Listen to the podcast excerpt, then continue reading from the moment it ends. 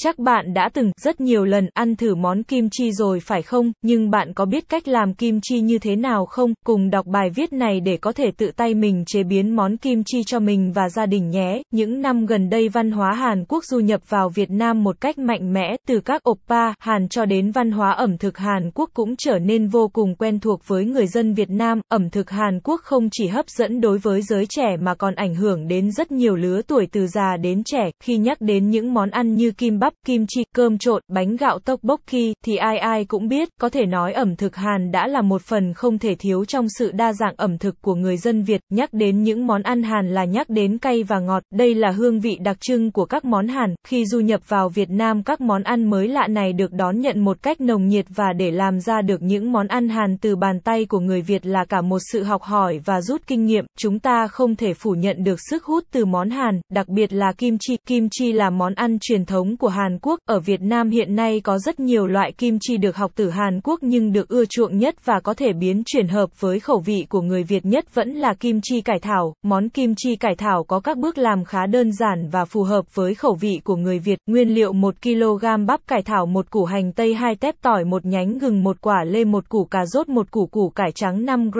hẹ 5 g, hành lá 20 g, bột nếp, nước mắm, đường, muối, bột ớt, bột Hàn Quốc hướng dẫn bước 1, sơ chế nguyên liệu bạn đem cải thảo rửa sạch để ráo nước sau đó bổ dọc bắp cải thảo làm đôi hoặc làm bốn, sau đó bạn đem cải thảo đi ướp muối, bạn lật lần lượt từng lá cải thảo và sát muối vào hai mặt của lá cải thảo cho đều muối rồi để khoảng 2 giờ, cứ 30 phút bạn lật cải thảo một lần để tránh bị mặn. Bước 2, làm gia vị ướp. Trong thời gian bạn đợi cải thảo ngấm muối bạn làm gia vị ướp, bạn lấy một nửa quả lê đem gọt vỏ bổ miếng nhỏ, làm tương tự với nửa hành tây rồi cho thêm tỏi, gừng rồi đem tất cả đi xay nhuyễn, bạn có thể thêm ớt để món kim chi cay hơn, tiếp theo sử dụng nửa quả lê còn lại thái sợi, sau đó đem củ cải, cà rốt làm tương tự, hành, hẹ bạn đem sắt khúc khoảng 3cm, khi sơ chế xong bạn đem 20g bột nếp hòa tan với 200ml nước, sau đó đem lên bếp khuấy đều cho đến khi sánh lại, khi bột đã nguội bạn cho một muỗng đường, hai muỗng nước mắm và khoảng 40g ớt bột Hàn Quốc và hỗn hợp gia vị đã xay ở trên vào khuấy đều, khi hỗn hợp gia vị đã được trộn đều các bạn cho hết củ cải đã nạo sợi, già rốt, hành, hẹ vào trộn đều để được gia vị ướp ngon nhất. Bước 3, ướp cải thảo khi cải thảo đã ướp được 2 giờ bạn đem cải thảo rửa sạch dưới vòi nước, bạn có thể rửa từ 3 đến 4 lần để cải thảo đỡ bị mặn. Sau khi rửa xong các bạn để ráo nước và chuẩn bị một hộp có nắp để đựng kim chi. Khi cải thảo đã ráo nước bạn đem hỗn hợp ướp giải đều hai mặt từng lá từ ngoài vào trong của bắp cải thảo. Bước 4, kim chi hoàn thành ướp xong cải thảo rồi các bạn cho hết vào hộp và đậy kín nắp. Bạn để hộp kim chi vào nơi thoáng mát từ 2 đến 3 ngày để cải thảo lên men. Sau khi kim chi hoàn thành các bạn để kim chi vào tủ lạnh và ăn dần. Chi tiết cách làm kim chi bước 1, sơ chế cải thảo đầu tiên các bạn tách bắp cải thảo ra làm đôi, lưu ý là tách dọc nhé. Các bạn chỉ cần dọc một nửa từ cuống cải đến thân sau đó dùng tay xé đôi bắp cải ra. Khi chọn cải bạn nên chọn bắp nào mà khi cầm vào bạn cảm thấy chắc tay, đó là cải đã bó chặt và đủ độ già. Bắp cải thảo đó dùng để muối kim chi rất ngon. Sau khi tách cải xong các bạn đem cải đi rửa sạch. Tiếp theo để cải thảo ráo nước rồi đem đi ướp muối. Bạn chuẩn bị một cái thau hoặc cái thố khô dùng để ướp cải. Khi ướp cải bạn lật từng lá cải và trà muối lên hai mặt của lá cải. Các bạn làm nhẹ nhàng tránh để lá cải bị rời khỏi cuống. Cứ làm như vậy cho đến khi hết hai nửa cải thảo. Khi hoàn thành xong công đoạn ướp muối, bạn để cải thảo ngấm muối khoảng 2 giờ. Cứ 30 phút các bạn lật cải một lần. Nếu các bạn không lật sẽ làm cải thảo ngấm muối không đều. Phần bên dưới cải thảo sẽ bị mặn hơn phần bên trên. Bước 2, sơ chế gia vị ướp kim chi trong thời gian ướp cải thảo. Các bạn đem sơ chế các nguyên liệu còn lại. Các bạn gọt lê, lưu ý chỉ sử dụng nửa quả. Khi cho lê vào kim chi thì món kim chi của bạn sẽ thêm phần thanh mát và làm giảm vị chua mạnh của kim chi. Nửa quả lê này bạn thái miếng để đem xay. Tiếp theo bạn cho một nửa củ hành tây đã thái miếng vào chung với lê đã sơ chế. Sau đó cho tiếp tỏi, gừng thái lát vào chung và đem tất cả đi xay nhuyễn. Nếu các bạn muốn món kim chi của mình cay hơn thì các bạn có thể cho thêm ớt tươi vào xay chung với hỗn hợp gia vị. Khi đã chế xong hỗn hợp ướp kim chi, các bạn sơ chế nốt các nguyên liệu nốt các nguyên liệu đi kèm. Các bạn thái chỉ nửa quả lê còn lại, sau đó thái sợi tương tự với cà rốt và củ cải trắng. Tiếp tục đem hành, hẹ cắt khúc khoảng 3 cm.